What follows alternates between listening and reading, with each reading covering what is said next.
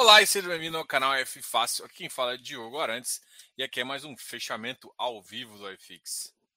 Ai meu Deus, segunda-feira eu olho para o relatório Focus, o relatório Focus olha para mim, a gente tem aquela DR e eu fico pensando, ai meu Deus, ai meu Deus. Olha só a boa notícia, boa notícia. A boa notícia é que a inflação está 7,27 no final do ano. A gasolina tá sete reais. Olha só, só boa notícia que a gente tem. De repente a inflação de 2022 já tá 4%. Olha que gracinha. Ai, ai, a gente tá bem, né, gente? Mas tá tranquilo, tá tranquilo. Uh, a Selic ainda permanece 7,50. É, eu acho que até 8 o Banco Central poderia chegar aí, mas vai chegar um ponto que ele não vai poder ficar subindo, não, porque Senão ele vai ter uma desaceleração demais da economia. E isso seria bem pior do que a gente vai fazer. A grande questão é que ano eleitoral, com, eh, com tudo que está acontecendo, a gente não sabe como é que vai se comportar. Vamos aqui mostrar para vocês o desespero nosso, o nosso desespero.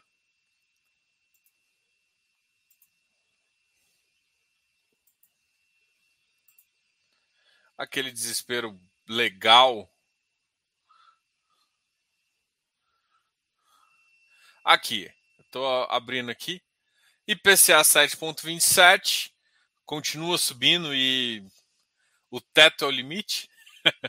o que eu não acredito que a gente vai bater, sei lá. Muita gente já está falando dois dígitos, será, bicho? Eu... Nossa senhora. inflação, gasolina pressiona, tudo pressiona. O PIB começa a cair, apesar do Banco Central e do, do ministro da Economia falar que é bem maior do que essas previsões. Uh, ah, 2022 já temos um PIBIM. Selic na faixa de 7,50, mas é, eu acho que ele vai, vai deixar em 8. Ele vai ceder às, às pressões populares. O câmbio 5,15, isso é balela, né? A gente que, que vive aqui sabe que 5,15 não é. Aqui eu tô querendo só mostrar, por exemplo, hoje o, o dólar fechou em alta de 5,19. É. Tá tudo caindo, fecha em queda. A gente está com problemaços, né? Então, assim, esses problemaços não vão ser resolvidos no curto prazo. E aí gera aquela insegurança marota que só o Brasil consegue te dar. Essa insegurança marota é o que está acontecendo a gente podia estar tá bem, é, mas a gente consegue, é, com as nossas políticas, fazer, deixar a nossa, nossa insegurança em relação ao investidor. Gente, vou, vou falar isso tanto quanto investidor quanto como empresário, tá? Assim, galera, não dá para ficar esperando o governo para fazer qualquer coisa, tá?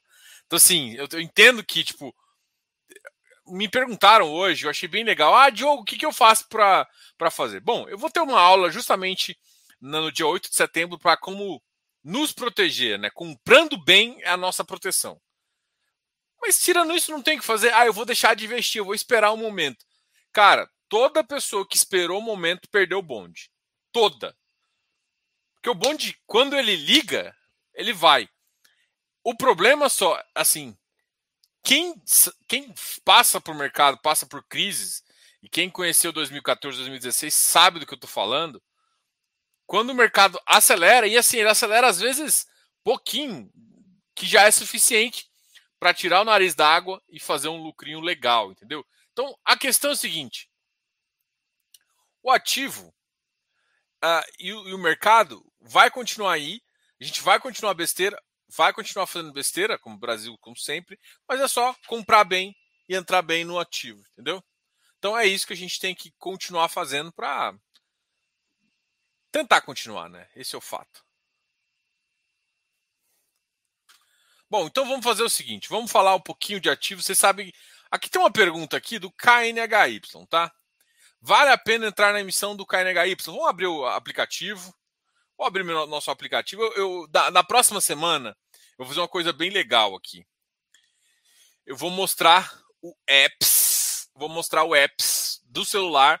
Vou projetar o apps aqui. Eu, eu, eu ia fazer isso hoje, mas acabou não dando tempo. Mas eu vou projetar o apps. Vamos lá pegar o KNHI. KNHI não, KNHY.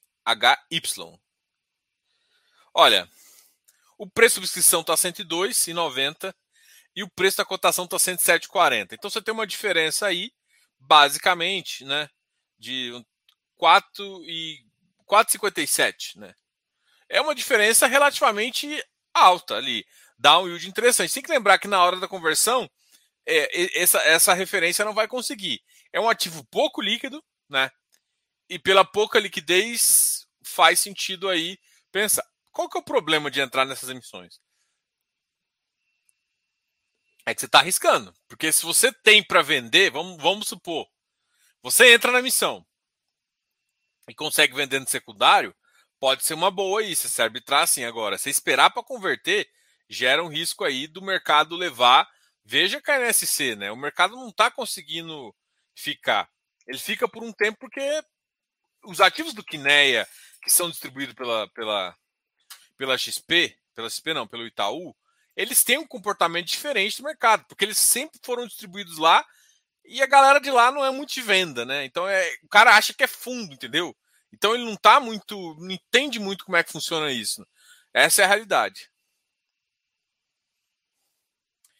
Então, assim, eu não vou falar se vale ou não a pena, porque você tem que tomar essa decisão com base no risco, mas tem um, tem um spread. Eu não acho que esse spread se mantém. A tendência do mercado agora é zerar um pouco spreads de ativos desse perfil. Não, não faz sentido esse ativo ter spread e outros ativos não terem spread. Ele uh, não é igual o KNSC, né? Que o mercado todo faz spread, porque a, a galera da, da, do Itaú não é tão especialista em fazer isso, né?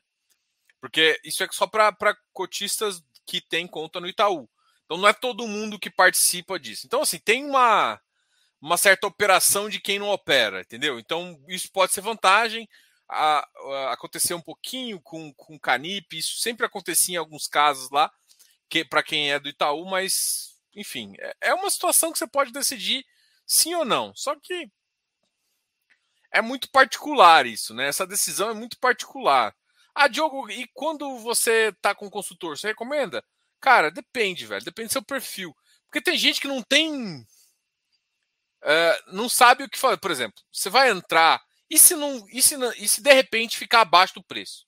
O que, que acontece? O que, que você vai fazer? é essa situação que você tem que estar preparado. Você tem que estar preparado para pior. Se você aceita ficar com ativo, acha que ele é bom, vale a pena comprar. Porque se você achar assim, Diogo, assim, por isso que eu falo muito do preço, né? Vale a pena entrar nele a 102. Vale. Ponto. A independente do preço secundário, se você pensa isso, independente do que do, do que está acontecendo, isso vale, por exemplo, para o hectare. Ah, pô, ele estava 119, o mercado estava 121. Ah, mas está quase. Você gosta do ativo? Então entra. É isso. Porque o mercado pode melhorar logo depois e você ter um spread ou não.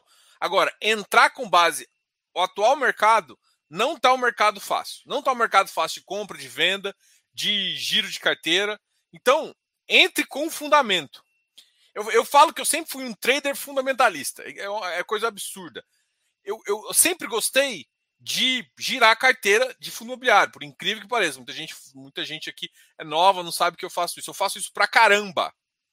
Mas a minha pergunta sempre é, Diogo, se esse ativo baixar do seu preço, o que você vai fazer? Se a minha resposta for o ativo é ótimo, eu sento e compro mais, pensando em filosofia, eu entro. Se eu falo, nossa, eu não queria ficar com esse nessa posição, eu não entro. A filosofia está sempre aqui. Tipo, o ativo tem fundamento, então faz sentido. Porque mesmo que ele perca o, perca o preço e você não consiga fazer esse, esse giro, arbitragem, não sei o que, que você queira fazer, diferente, você fica com o ativo e o ativo é bom o suficiente naquele preço que você está entrando. Se tudo isso ficar ruim, você, você concorda em estar nesse preço? Se a resposta for sim, é você está se dando a resposta de ficar no ativo, entendeu? Então essa é a filosofia que eu, que eu acredito para mim, tá? E aqui a galera sabe que eu costumo falar um pouco disso, tá? XPIN, uma âncora sem fim. Eu acho que realmente, putz, o ativo deu uma. Vamos aqui abrir, o... aproveitar que a gente está falando de ativos que, que caíram bastante. Eu vou compartilhar aqui a minha tela. Opa.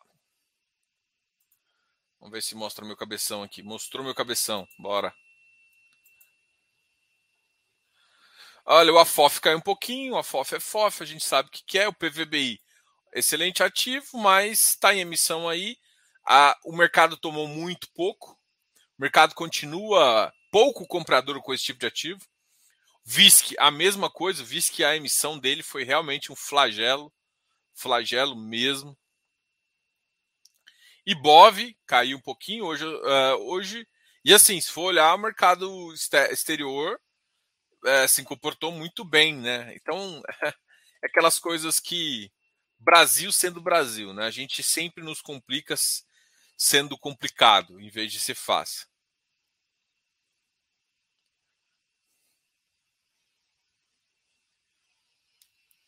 Então, uh, bom, Outro ativo aqui que caiu, que a gente falou, o AFHI. Excelente ativo da F Invest. A gente até fez uma entrevista já com o pessoal. Cara, e falar em entrevista, amanhã a gente tem uma entrevista super especial.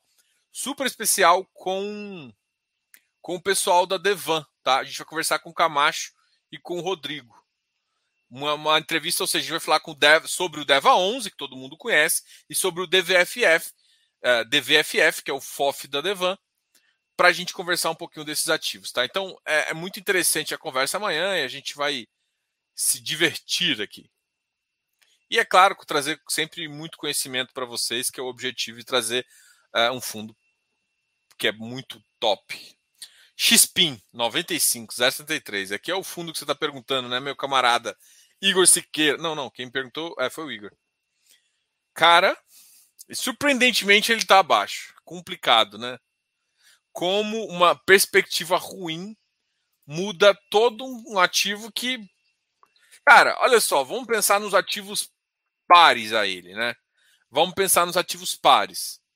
Cara, ele tá abaixo. Uh, enquanto o mercado está pagando ali na faixa uh, de um ativo um desconto aí, ele está mais contado que o outro mercado pelo padrão que ele está tá pagando.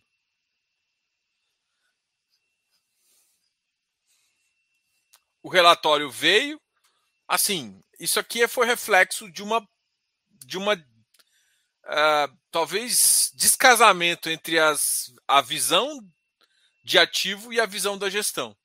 A gestão, para mim, deu uma comida de bola aqui, tá? Eu acho que esse fundo aqui, sinceramente, uma hora ou outra o XPIN vai juntar com o XPlog, vai virar como se fosse um GGRC, tá? Do ponto de vista de, de, de de, de, dois ativos assim, faria sentido, entendeu? Faria muito sentido você, você, você juntar dois ativos, ter um portfólio legal e, cara, começar a colocar ativos até sem RMG no portfólio para pensar em realmente aumentar a TIR, né? Não ficar pegando só comprar com renda, né? Vamos, vamos pegar um playbook do, do, do, do HGLG, né? HGLG tem, tem feito aí um dever de casa mais interessante. CPFF, 80 e 62. Nossos FOFs sofridos, o Quami também sofrendo. O Quami tá com uma taxa interessante também. Mas, ó, esses dois caras saíram na mesma época. Ativos que saíram, mesmo que eles demoraram a, a, a pegar influência, é os caras que podem pagar ali acima de um real, tá? E.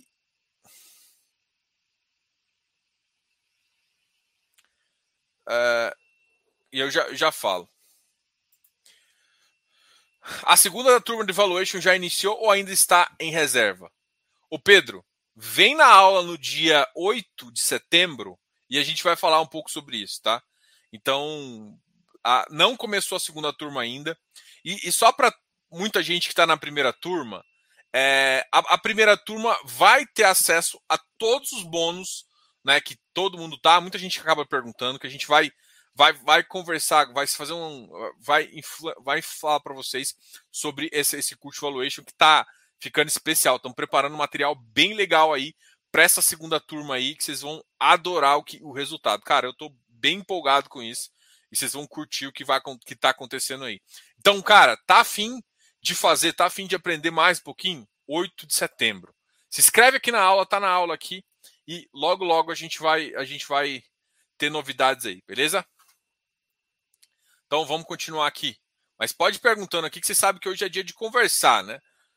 Uh, Mi que eu comentei, né? O Mi tem. Mi e o FAI, FHI são dois ativos de casas relativamente conhecidas por crédito, que tinham outros tipos de fundo, né? O, a FHI é da F Invest, que tem uma F Gerais, que é um baita de um fundo e tem várias plataformas. O Quami também uh, tem vários Quasar, tem até Previdência e tal.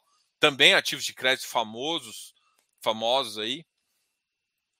Só que eles entraram no momento onde o mercado jogou eles abaixo do valor patrimonial deles. E isso fez, faz um pouco de diferença em relação ao que o ativo está sofrendo, tá ok? Então eu, eu acho que isso tem um, tem um defeitozinho aí. Não do, do mercado. Então, é, se você. Alguns ativos middle que estão abaixo, esses dois é uma, uma visão que vocês podem pensar ali, XPeed. XPeed é aquele que a gente já conversou, né? É o FIINFRA. E hoje, por incrível que pareça, esse FIINFRA caiu, mas até eu, gosto de olhar também o CPTI. Eu não coloquei o CPTI, não? Ou o CPTI subiu? CPTI subiu. Oh, beleza. CPTI. Então, a, o CPTI subiu. O CPTI ainda vai tomar outra emissão. Oh, beleza. Tá, tá fácil. Tá fácil, não. O XPID está batendo 9,50. É um ativo que está pagando, eu acho, de um ponto de vista interessante. O mercado ainda não entendeu ainda que FIINFRA, é, é, FIPE são ativos que pagam amortização como, na verdade, é só um nome, que na verdade é uma distribuição de capital. Então isso dá uma complicada. E aí, Ramundão, bom? Luiz, fala do MOL 11 na alta. Tá, assim que a gente bate virar na alta, a gente conversa um pouquinho dos ativos que estão na alta. XPE caiu também, olha, 79. Ele e o VIG GT estão estão trocando, né? O VIG GT tava, acho que ontem, ontem não, na sexta-feira estava em 79 e ele agora trocaram de posição, porque ele saiu de 80 e foi para 79 e o outro nosso amigo. O AFCR bateu 106. A BCP, a RI 99, Vilg, Quasaragro, Patielli, Urca,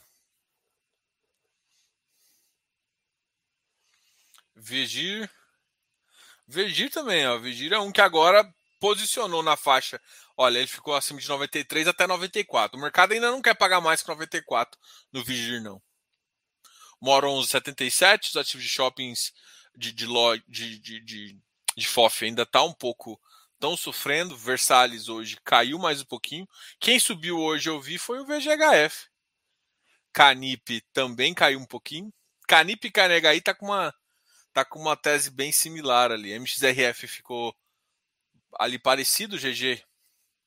O GCRI 99 também. Agora vamos olhar quem mais subiu, né? Opa. RVBI. o FOF da VBI. Ah, um FOF que tem que o mercado tá, tá ele tá segurando o preço, né?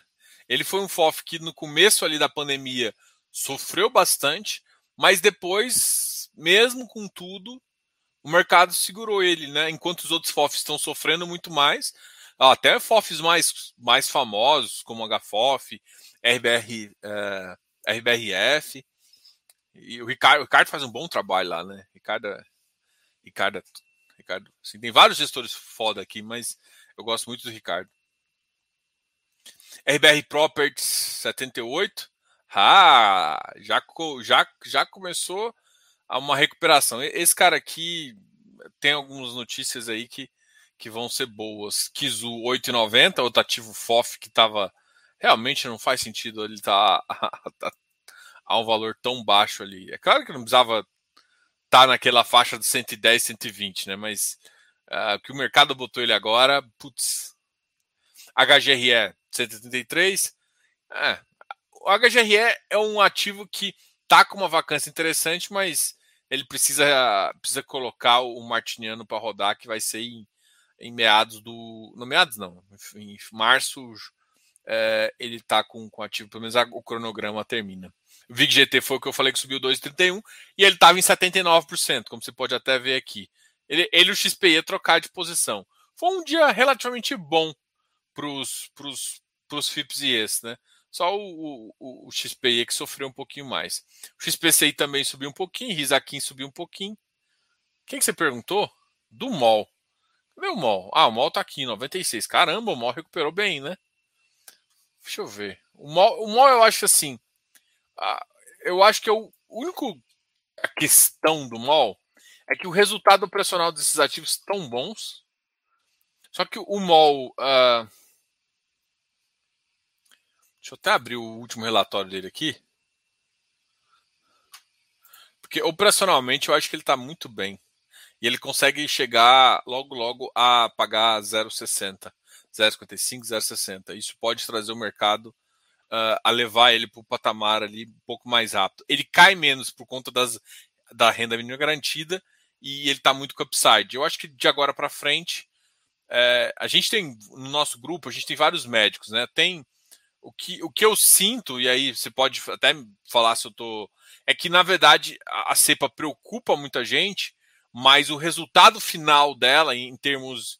É, não sei se a, a, vacinação tem ajudado, né? O resultado, o resultado. Quem, alguém comentou, inclusive, que é, essa, essa, essa segunda cepa está sendo pior para as pessoas idosas que ainda não tomaram reforço. Até por isso que eu acho que o, que o, que o governo está aí pensando na terceira dose aí para a população acima de 60 aí. Né? Enfim, é só um detalhe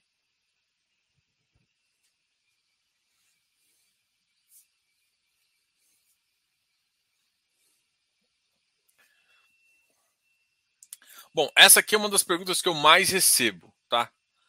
E a basicamente a resposta é: Diogo, eventos de amortização dos FIPS e ES é o mesmo que rendimento? Sim. Amortização para os FIPS e ES, eles vão ter três aspectos: amortização de distribuição de renda ou amortização de principal. A maioria, e eu desconheço algum que tenha, fez distribuição, porque o cara acabou de captar, está num período curto. Então toda a amortização que está sendo paga agora é distribuição de lucro. É isso. Ele só chama rendimento. Diogo, ele tem o mesmo efeito fiscal?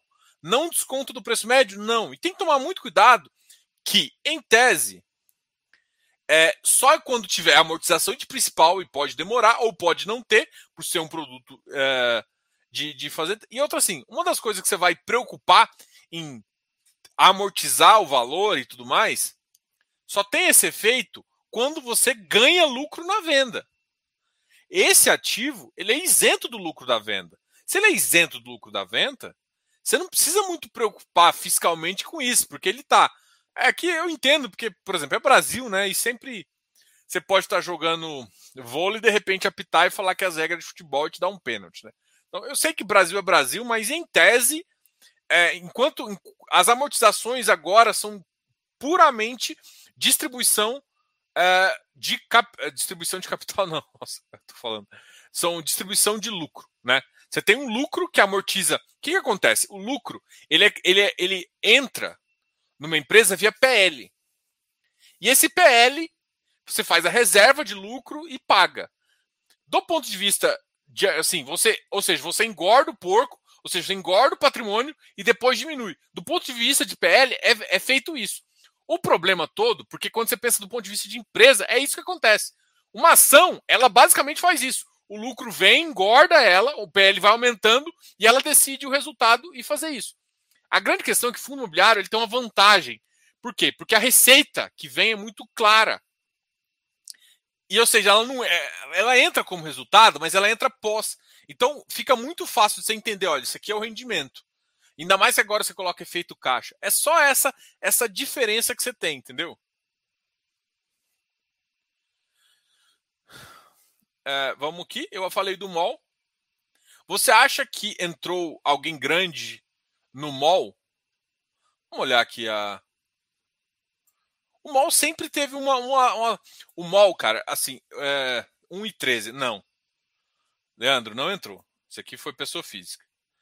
Se fosse uns 5 milhões, eu até acharia que alguém entra. É, é que assim, gente grande não vai entrar no mall a não ser em emissão. Sabe por quê? A Brasil Plural, ela tem um serviço muito forte já. assim, é minha opinião, tá? Posso estar errado, mas.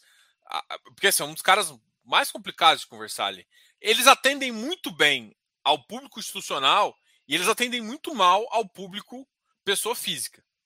Essa é uma birrinha que eu tenho com o MOL, entendeu? Não como ativo MOL, mas com a Brasil Plural. Isso vale outros ativos dele. Tem, tem, outros, tem outras coisas deles aí por aí, né? Então tem uma, uma certa birrinha, tá? Sendo bem honesto. E, mas eles, eles têm já. O institucional, ele, ele pode usar o secundário para sair, mas assim, o que eu vejo é, é, assim, o cara vai entrar numa emissão, tá, sabe? Tipo, o XPMOL agora tava, tava o XPMOL e o VISC tava, taria, seria interesse. Se alguém fosse montar uma posição institucional, alguém grande, entraria nesse daí. Isso aqui é simplesmente um ajuste de mercado. Não, não faz muito sentido falar que o cara negociando um milhão entrou alguém grande. Assim, ah, mas ele negocia 700, 600. Pô, então você está vendo que o volume não tá tão assim? E assim, um cara grande não iria entrar num cara com, com esse tipo de volume no uh, no secundário. Não daria. Um cara, por exemplo, um, o, que, qual que é a reclamação desses fundos de pensão? Porque, cara, os caras não têm secundário para entrar. É, tirando, sei lá, o VISC talvez tenha, HGLG talvez tenha. Então você pode selecionar um ou outro que tem. Mas mesmo assim você tem mais saída do que entrada. Né? Então o que, que eu faria se eu fosse o gestor dos caras? Eu entraria só em emissão. Agora, por exemplo, eu entraria no VISC ou no XPMOL, né? Seria a opção se eu quisesse entrar em shopping e eu concordasse com os portfólios e, e o que eles estão pensando, tá? Então, eu, assim, na minha visão aqui não. Vamos ver se tem mais algum aqui que me chama atenção. Risaquim subiu um pouquinho, Bresco subiu um pouquinho, Bresco ainda está a Bresco, na é verdade. Eu falo Bresco, eu falo muito errado. VVPR, a V2, GGRC 117 voltou a subir bem também. O JPPA 98, MGCR, VIF, Iridium 117. Um cara que voltou a subir legal hoje foi o Hectare, o Hectare subiu 0,63, chegou a bater na máxima 122,84. Bari 106, Deva 103,47. FLC, é, o, o Faria Lima Capital também subiu um pouquinho, subiu 101,3, BPML. Uh, Carne CR, Vino, Galg, Ouri, RSI, ó, até que enfim voltou, começou a subir. Tegar também, Alzirão. Alzirão foi um aspecto da Assembleia aí também, né? Eu. Vamos olhar aqui. O que houve com o XPCI que recuperou bem hoje? Cara, não teve nenhuma mudança, né? Eu acho que tal. A única coisa que pode ter acontecido é os caras ficarem mais animados com a possível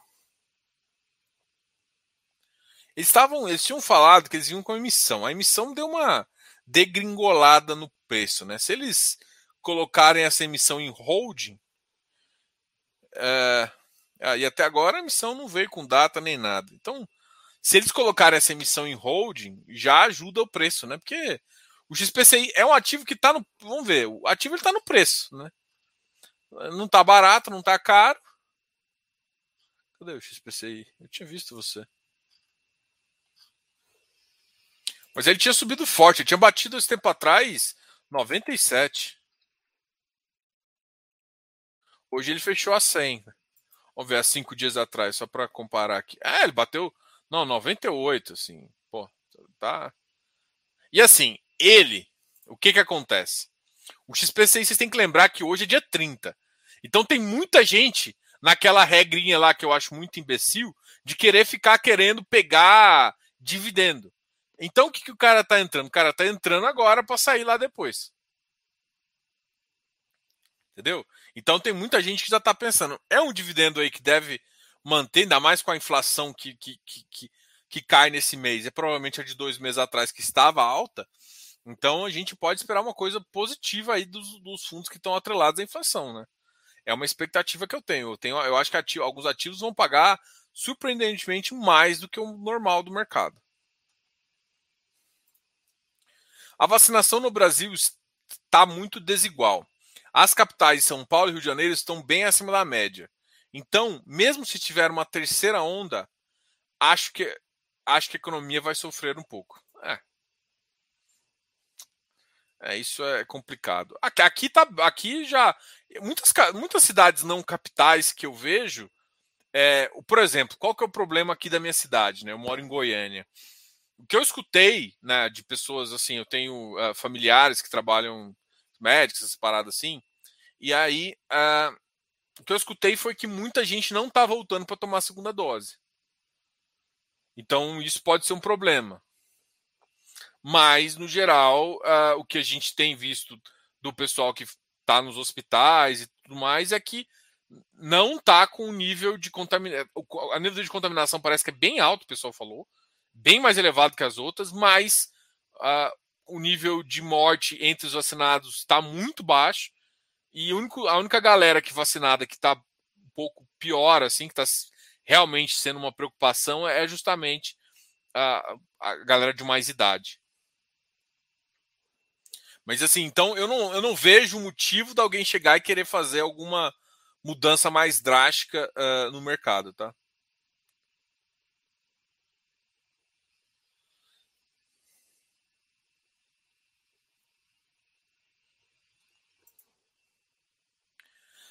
Vi o relatório do Medeiros falando sobre hedge de FIs quanto à subida da Selic com o setor de seguros e bancos.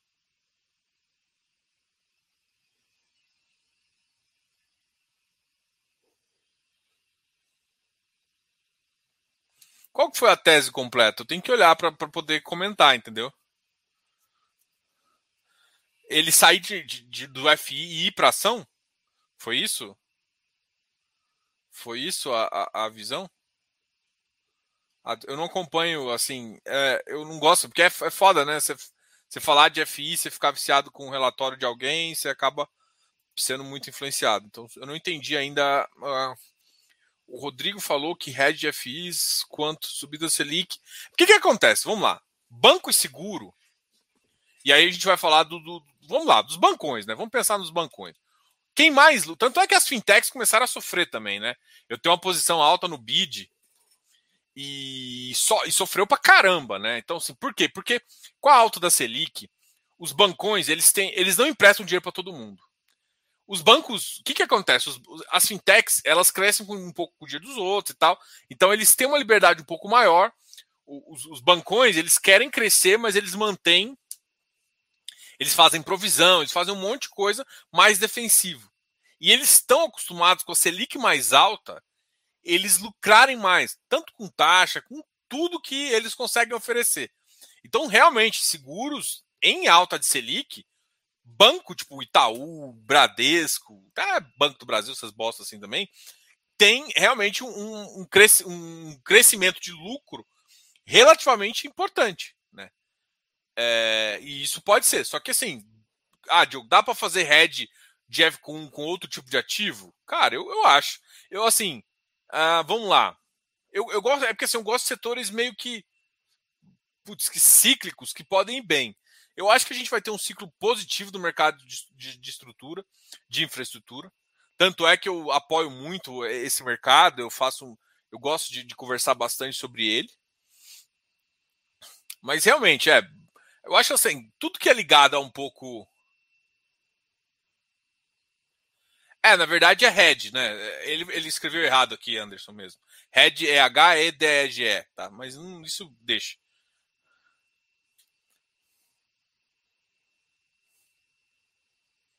Entendeu? Uh, uh, mas assim, enfim, o que, eu, o que eu quero falar aqui com vocês é que, assim, eu não vi o relatório, tá? Então vocês teriam que me falar um pouquinho, mas eu acho que alguns setores sim são beneficiados com a banco, bancão, com certeza, seguros também, mas os seguros é que assim eles conseguem os seguros eles rentabilizam mais na renda fixa. Por que, que seguros é bom? Porque ele consegue rentabilizar muito caixa na renda fixa. E aí ele ganha mais dinheiro. Com, CD, com DI mais alto, todo mundo que fica com dinheiro acaba ganhando mais. Então a economia gira menos, a economia fica nos bancos, o dinheiro fica nos bancos, nas seguradoras. As seguradoras, o que, que elas fazem? Ela, não sei se você já viu provisão de, de seguradora. Você paga seguro de 100 mil, eles vão e provisionam 100 mil aqui. Depois eles vão e provisionam 10. Depois provisionam tal, tal, tal. Eles fazem isso e deixa, é como se eles deixassem no caixa. Se o caixa rende mais, eles ganham. Então a visão é, a visão está correta, entendeu? É, é que eu acho que tem outros produtos também. Dá para você, por exemplo, com carne CR, eu não teria coragem de fazer um head, mas eu teria coragem de fazer muito bem com Vigir, que é um cara mais CDI. Um outro cara que eu achei que ia fazer um head interessante é o KNHY. KNHY não, desculpa. O RBRY. Só que o RBRY me decepcionou um pouquinho na, nas alocações, sendo um pouco lento. Enfim. Uh, basicamente é isso. Maurição, Bidiv ou Xpeed? Cara, eu, eu, eu ainda não conversei com os caras do Bidiv. Todo mundo sabe, assim, Diogo, nossa, você não investe? Cara, eu prefiro eu prefiro ter acesso, eu prefiro investir em que eu tenho acesso que eu converso, tá? Então, ah, mas você tem que ser assim? Não, é só porque, tipo, o Bidiv eu vi, vi o relatório, tô, tô, tô, acho que a gente vai, já tá marcando uma conversa, na hora que der certo eu aviso para vocês, até porque provavelmente vai marcar uma live também. O Xpeed, eu já tenho uma relação um pouco, já conversei com os caras, então eu sei qual é o pensamento deles. Eu acho que, assim, a filosofia é muito parecida, né? Alguns, só que assim, parecida no sentido de, de dívida, tá? Mas assim, um tá mais voltado, tipo, para a própria operação, né? O XPeed ele tá muito mais voltado para a própria operação e o outro não, tá mais variado, né? Então, se você tem essa variação, agora um que eu, eu curti pra caramba dessa dessa dessa aqui foi o CPTI. Só que eu acho que o CPTI não tá dando muita oportunidade aí pra galera, tá? Ah, vamos respondendo vocês aqui. Ah, eu, eu, o setor de energia, eu, eu tenho alguns, algumas teses que eu acho interessantes. Por exemplo, ah, o setor tipo, continua na, na Taesa. Pô, cara, eu acho que o setor de energia, ah, enquanto os últimos leilões não foram tão benéficos do ponto de vista de taxa, mas tem taxas passadas que são muito boas. Então, se não melhorar isso, a tendência é que o fluxo caia um pouquinho então você tem tipo 3, 4 anos bons e não. Então pode passar 3, 4 anos bons agora para depois. Então dá para você pensar numa saída aí, do ponto de vista é, de ativo. Tem outros ativos, como tipo Eneva e algumas coisas que pegam distribuidor, pegam um pouco de geração, que a geração pode ter uma, uma, uma tarifação um pouco maior, até para pegar, pagar as elétricas, e isso refletir em algumas ações que têm energias, né? Inclusive algumas de energias renováveis ter alguns contratos estendidos para poder pagar mais. Então, eu observaria alguma coisa no setor de energia também, porque, assim, uma coisa é a subida da Selic, outra coisa a gente está vivendo também uma crise de infraestrutura, uma crise hídrica. Essa crise, ela, ela, ela, ela precisa de dinheiro. Então, provavelmente, o que, que acontece quando você precisa de dinheiro no setor? Você deixa as taxas melhores. Então, tanto é que assim, a, a, depois daquela live com o RZP, eu até mandei um áudio bem legal pro pessoal do, do Close Friends, mas é um, um, um cara que tá ali no radar. Só que, para mim, a diferença é que ele, ele, ele, ele, ele falou isso na live, tá? Ele é muito mais comparado com uma ação que paga dividend yield do, do que com um ativo de renda. Né? Por exemplo, os ativos de inflação, XPE, Perfim, é, VIG-GT, são ativos que têm a RAP ali, e eles têm um. Por isso eles acabam tendo uma, uma, um dividend yield mais imponente no mercado, entendeu? Então, essa é a visão que eu queria que vocês tivessem. Já esse cara, não, esse cara meio que assim, ele tem um patrimônio potencial de crescimento, principalmente porque a exportação está crescendo, tem parte receita dolarizada. Então ser, seria mais ou menos isso que daria para pensar nesse ativo também. Então, assim, só que isso é alheio a CDI. Então, assim, o que, que eu gosto de pensar como motor de tração numa estratégia?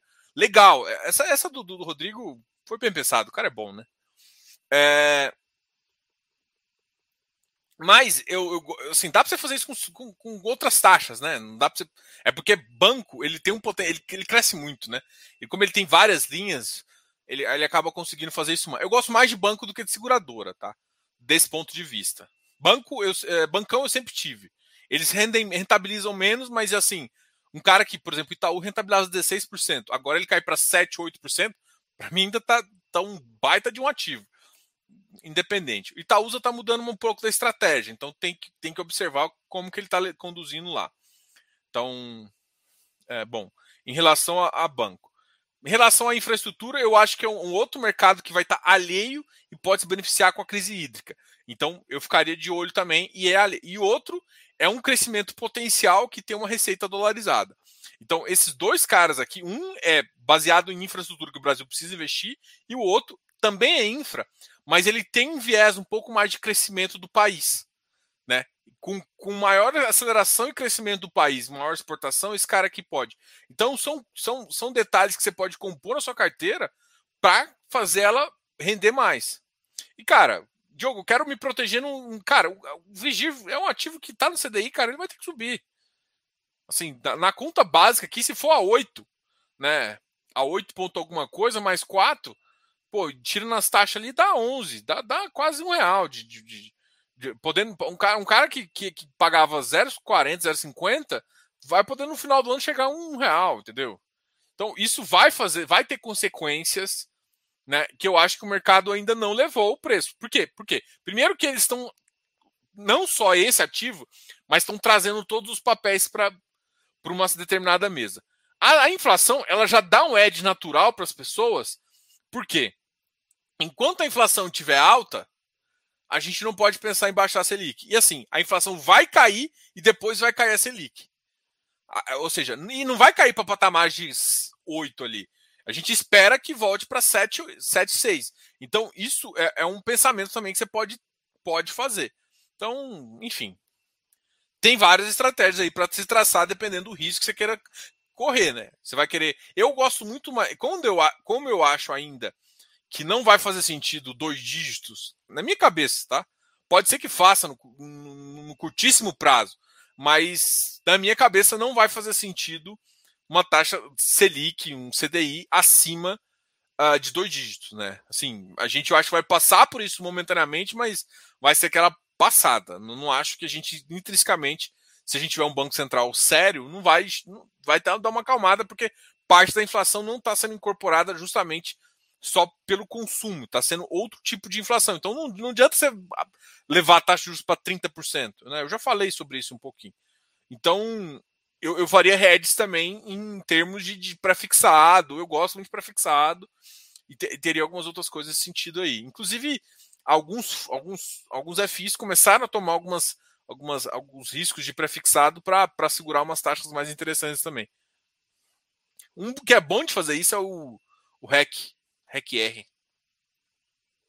Até o final do ano, toda vez que o Copom aumentar a Selic, vamos ter um impacto nos FIs como houve este mês, ou a queda deste mês foi precificada pela perspectiva do. Cara, só pessoa física precifica pelo dia. Só pessoa física precifica pelo dia. Todo mundo que entende mercado, você não está precificando. Ah, tipo assim, Diogo, se a Selic bater 8, na minha cabeça, hoje, o mercado está precificado já para 8. Se por um acaso você começar a ver que tem piora, e pode chegar a 8,5, 9, 10, aí o mercado começa. Ou seja, uma coisa é, ah, não, tem a chance. Não, tem chance, e a chance começou a ficar boa. Quando essa chance passa para uma realidade mais segura, isso incorpora no preço. Então, o problema não é o cupom. Não é o cupom daqui a 30 dias, se não me engano. É a visão do mercado em relação ao que ele vai fazer. Entendeu? Tipo, o que vai acontecer ainda. Porque uma coisa é assim, a gente tá com expectativa que continue subindo. Mas ele subiu, a gente tá numa. Cara, a inflação, se ela não ceder. É porque assim, se a gente vê que a inflação for totalmente é, num patamar, for um patamar alheio a isso, se o Banco Central for, for coerente, ele vai chegar num ponto e falar assim, cara, olha só. Parte dessa inflação aqui é, é esse, esse, esse problema. Isso aqui, ó, é uma roda intrínseca. A gente não precisa subir mais. Isso aqui vai resolver com isso, isso aqui vai resolver com aquilo, isso aqui vai resolver com isso. E tem que esperar passar que, assim, isso aqui, quatro, cinco meses resolve assim, assim, assim, assim, e passa a bola. Porque dezembro tem chuva. é isso, gente, é, é isso. É, é, dói no coração, mas é isso. Então, então, assim, a, a queda não, não é porque vai. Se chegar só a 7,5, 8, eu já está no preço. Agora, se começar a piorar e falar, não, pode chegar a 9, aí, gente, eu acho que pode ter uma queda um pouco maior. O que eu acho que vai gerar oportunidade, tá? O que você tem que entender? Por que a gente fala de NTNB? Que não adianta você comparar um, uma taxa de juros de hoje quando você compra um ativo de longo prazo. Porque ele, a, não é a taxa de hoje que ele vai estar tá competindo, ele vai estar tá competindo com a taxa de longo. Porque todo mundo olha para o passado e para o presente para decidir o investimento. E na verdade, você tem que olhar para o futuro do investimento. É, para quando ele vai poder te dar. O que, que ele está fazendo para te dar mais ou menos? Ele tem mais upside ou downside? Todo mundo olha para o passado e decide o investimento. Cara, se você não olhar para ativos que têm upside, que realmente possam aumentar de alguma foto, ou a cota está descontada demais, ou o rendimento ainda não está considerando. Então tem que ter algum upside. Isso é o que gera valor no longo prazo. Boa noite. Valdomiro, seja bem-vindo aí. Você acha que em 2022, com uma taxa Selic se mantendo a 8,30, você acha que pode ter ano todo oportunidades? Cara, vou falar o seguinte: a taxa de juros já bateu 14%. O mercado FI existiu e o mercado variou. Varia menos? Varia, porque normalmente está tão descontado que chega um ponto que não vale mais a pena. Mas quando tá tudo ruim, qualquer suspiro de bondade, qualquer opção, mudança, o mercado leva um pouco para cima. Então, o que eu quero te falar? Eu, eu acho assim: o mercado entre 8 e 7,5. Vai gerar oportunidade? Vai. Mas todo ano? Não. O mercado ele tende a exagerar positivamente em alguns momentos, exagerar negativamente em outros. É isso. Então começou a ficar positivo, eu suspeitaria. Eu não acho que é um ano para chegar e falar assim, cara, é, a, a, gente piorou muito, né? Eu acho que essa crise hídrica piorou. Eu tinha uma expectativa muito uma, que, que a gente resolveria outros problemas e a gente não está resolvendo, né? Para mim, a, o dólar já estaria mais baixo. Na minha concepção, é, o minério que caiu e come, ia começar a, a realmente perder preço uh, de aumento, alguns aumentos, mas o que eu escutei não foi isso tem mais um aumento planejado aí. Então, assim, a gente tem alguns problemas intrínsecos que vai acumulando inflação para vir ainda, entendeu? Então, a minha visão é que não. Não acho que vai gerar oportunidade o ano todo, mas vai gerar oportunidade. Vai existir volatilidade. Então, volatilidade normalmente você faz. Agora, o ano todo com a mesma intensidade, não. O mercado varia. O mercado varia para cima e para baixo. É isso que eu falo para todo mundo. Então, no momento que o mercado der uma acelerada, é o momento de você pisar o pé no freio. Porque não vai fazer sentido o ano, ano que vem não é ano de decolar. Mas o ano que vem não é ano de decolar até eleição. Depois da eleição, se o mercado entender que o cara ou sinalização, alguma coisa, for positiva, assim, ó, e eu acho que eu, eu vejo o caso, acho que foi do do, do, do Trump, né, se eu não me engano. O mercado estava todo mundo precificando que a Hillary, se a Hillary ganhasse e o Trump perdesse, o mercado ia bombar. Acontece o quê? Trump ganhou, o mercado foi do mesmo jeito. Entendeu? Tem coisa que às vezes precisa de uma definição. A indefinição é problema. Os dois sinalizando mais, claro que cada um sinaliza por uma podridão diferente, mas se os dois sinalizar mais ou menos, dar uma tapinha lá no mercado, ele vai ele é um, um ser sentimental que gosta de tapinhas. E o trem vai. Agora, bom, essa é a visão que eu tenho, entendeu? Então, tipo assim, no geral, uh, o que aconteceu em 2000 e... 2018? Foi, 2018. O ano veio ruim, ruim, ruim, ruim, ruim, ruim, ruim, subida, assim, blá, blá, blá. Depois de 2018 começou a sinalizar um pouco positivo, eles começou a subir, deu o resultado que o mercado não achou ruim. Acho que o time. Bolsonaro não era muito assim, mas o Guedes era muito querido pelo mercado. Então foi uma sinalização muito positiva, né? E ninguém viu esse conservadorismo do cara postando negativamente. E isso trouxe, ó, o mercado subiu e assim, foi 2000, foi desde a eleição até 2018 subindo. Depois tem aquela quedinha de fevereiro natural e depois voltou a subir. 2019 foi um ano que foi espetacular. E depois a gente conhece o, o restante da história. Pandemia, crise, crise, pandemia, merda, bah, bah, bah. Então, assim, cara, em anos de eleições gera oportunidades e nunca fica parado. É claro que pode chegar, o mercado começa a animar com alguma situação, piora, blá, blá, blá. De repente, vem um cara que faz um discurso avesso a tudo aquilo que a gente esperava E aí realmente cai. É, é essa a preocupação, entendeu? No Brasil, cara, você pode esperar tudo. Mas é engraçado, né? Assim, eu falo isso, todo mundo, quem não é brasileiro, acho que entende isso como pessimismo. Mas, cara, eu sou muito otimista. Cara, tem que abrir, sabe? Tem que construir, tem que abrir, tem que continuar, entendeu?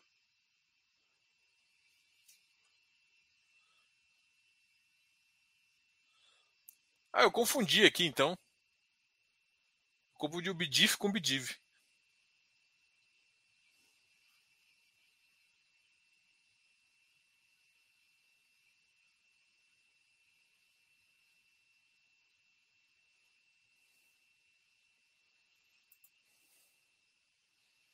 Não, eu, eu, eu, falei errado. Eu falei errado. Eu troquei o Bidif pelo Bidiv. É, o, BT, o BTG é complicado, né? O BTG eles, eles, não gostam, não. Mas assim, tem algumas outras coisas aqui que eu vou. que, que vai ajudar ali na, na força. VGHF ou Versalhes? Cara, são fundos diferentes. O Versalhes tem um, uma, uma visão de, de, de dívida mais formada. O VGHF cara, ele é um mais assim, um, um hibridão, né? Então ele tem FDICs para compensar. A questão do Versalhes é, é, é, a mesma exposição que a, que a. Talvez, assim, tem que tomar cuidado com exposição e entender o negócio, né? A, a Hectare, ela trabalha muito tempo com essa questão de propriedade, né? Então ela tem isso. Então o Versalhes ele está muito exposto nesse tipo de mercado. Só que é, é o expertise dos caras. O VGHF tem uma, um, um, foco um pouco mais amplo, mas tem carteiras, pô, tem uns FDICs lá que realmente são bem agressivos, né? Então, assim, um ou outro, não, depende do que você quer como agressivo, do que você quer fazer, entendeu? Então, o Versalhes, ele tá com uma. Ele começou a comprar uma parte de um FI que não vai gerar uma renda agora, que ele está querendo crescer para o futuro, né? E o que vai dar agora, por isso que assim, a gente falava, eu sempre falei que e talvez esse foi, um pouco do erro, porque você está correndo mais risco, você quer ganhar mais que o, que o amigo sênior, né? Eu falo que é Kitari, Versalhes e Tord. Pô, você está correndo mais risco, você está no meso, você quer ganhar mais e não quer ganhar mais pensando no futuro. É esse que talvez seja a mãozinha que está faltando no, no Tord e no, no, no Versalhes, que começou a dar uma balançada no mercado, porque eles têm um potencial realmente muito interessante. Mas o mercado não quer potencial, o mercado quer agora. O hectare ele tem uma entrega agora, e, por exemplo, mesmo quando ele entregou pior antes, ele perdeu o preço. Então o mercado é um cara que não perdoa essas coisas, ainda mais no mercado tão de renda fixa. Então, entre um e o outro, cara, entenda muito o risco de cada um para você escolher um, tá?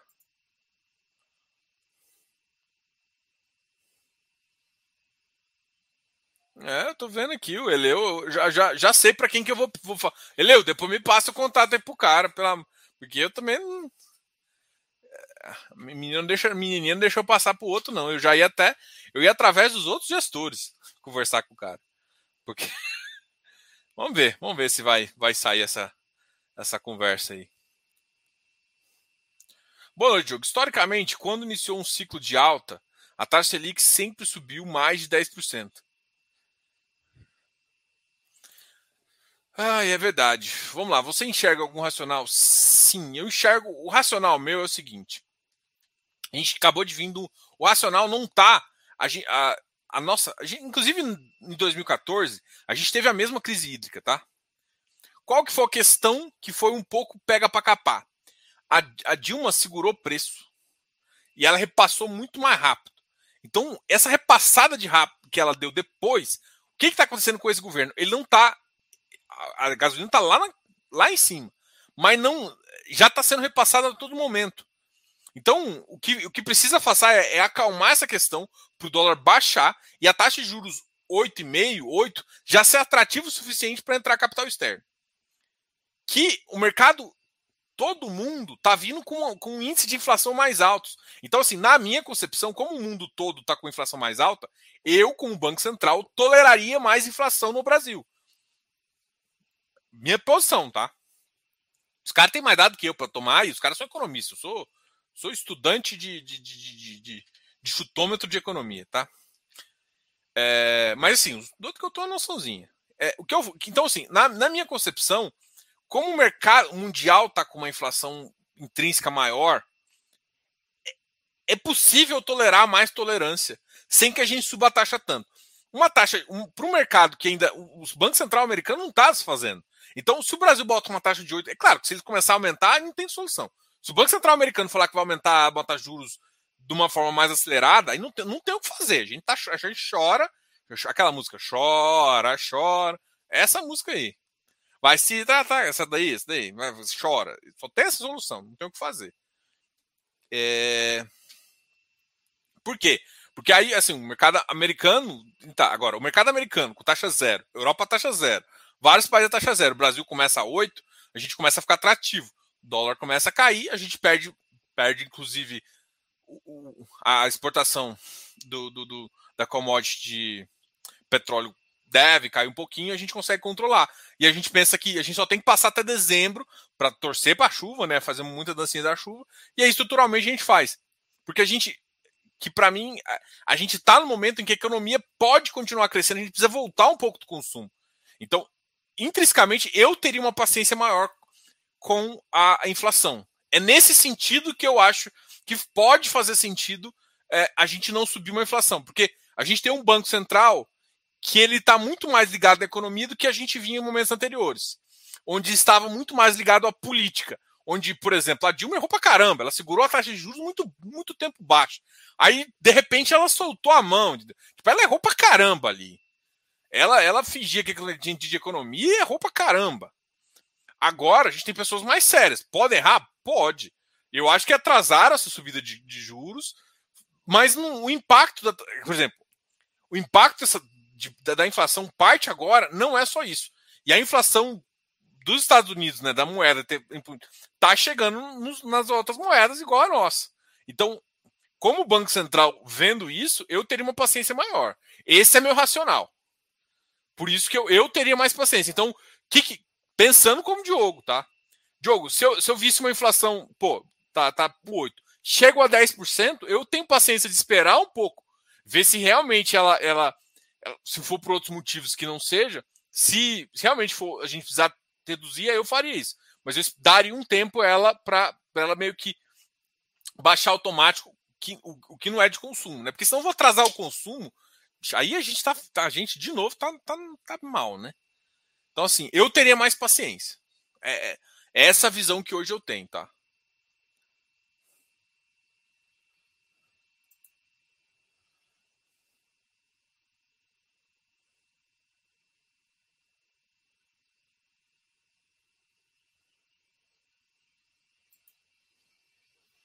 É isso aqui, cara, não tem como.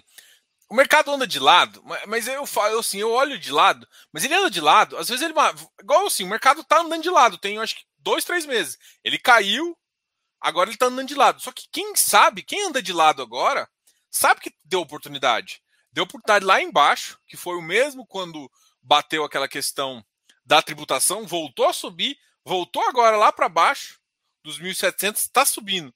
Ah, Diogo, pode chegar assim, voltar para baixo? Pode.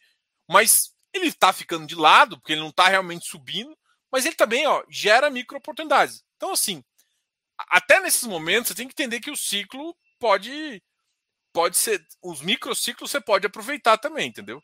Mas eu gosto de aproveitar isso.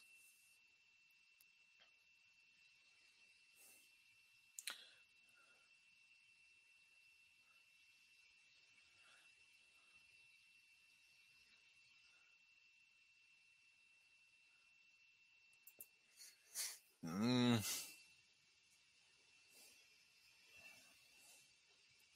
Ah, uma coisa acho difícil. Acho difícil. Assumo. Cara, o nosso INSS ele é acreditado e debitado por, por questões uh, de imposto. Está muito mais ligado a imposto. O FGTS, parte do carimbo dele é para as construtoras. Se tirar esse benefício, você, tira, você não consegue financiar tão barato o setor residencial, que é um setor num país que sempre cresce. E aí? Você não, você não tem espaço para brigar com esses dois caras. Agora, os fundos de pensão podem entrar. Agora, eles vão ter espaço expressivo? Futuramente eles podem ter, agora no curto prazo entrar. O INSS propriamente dito, não. O INSS não faz sentido, porque ele não tem um dinheiro dele. Né? Esse é o problema, ele não tem um dinheiro dele. Né? Ele precisa de receber de todo mundo que está pagando INSS, completar para poder pagar o resto.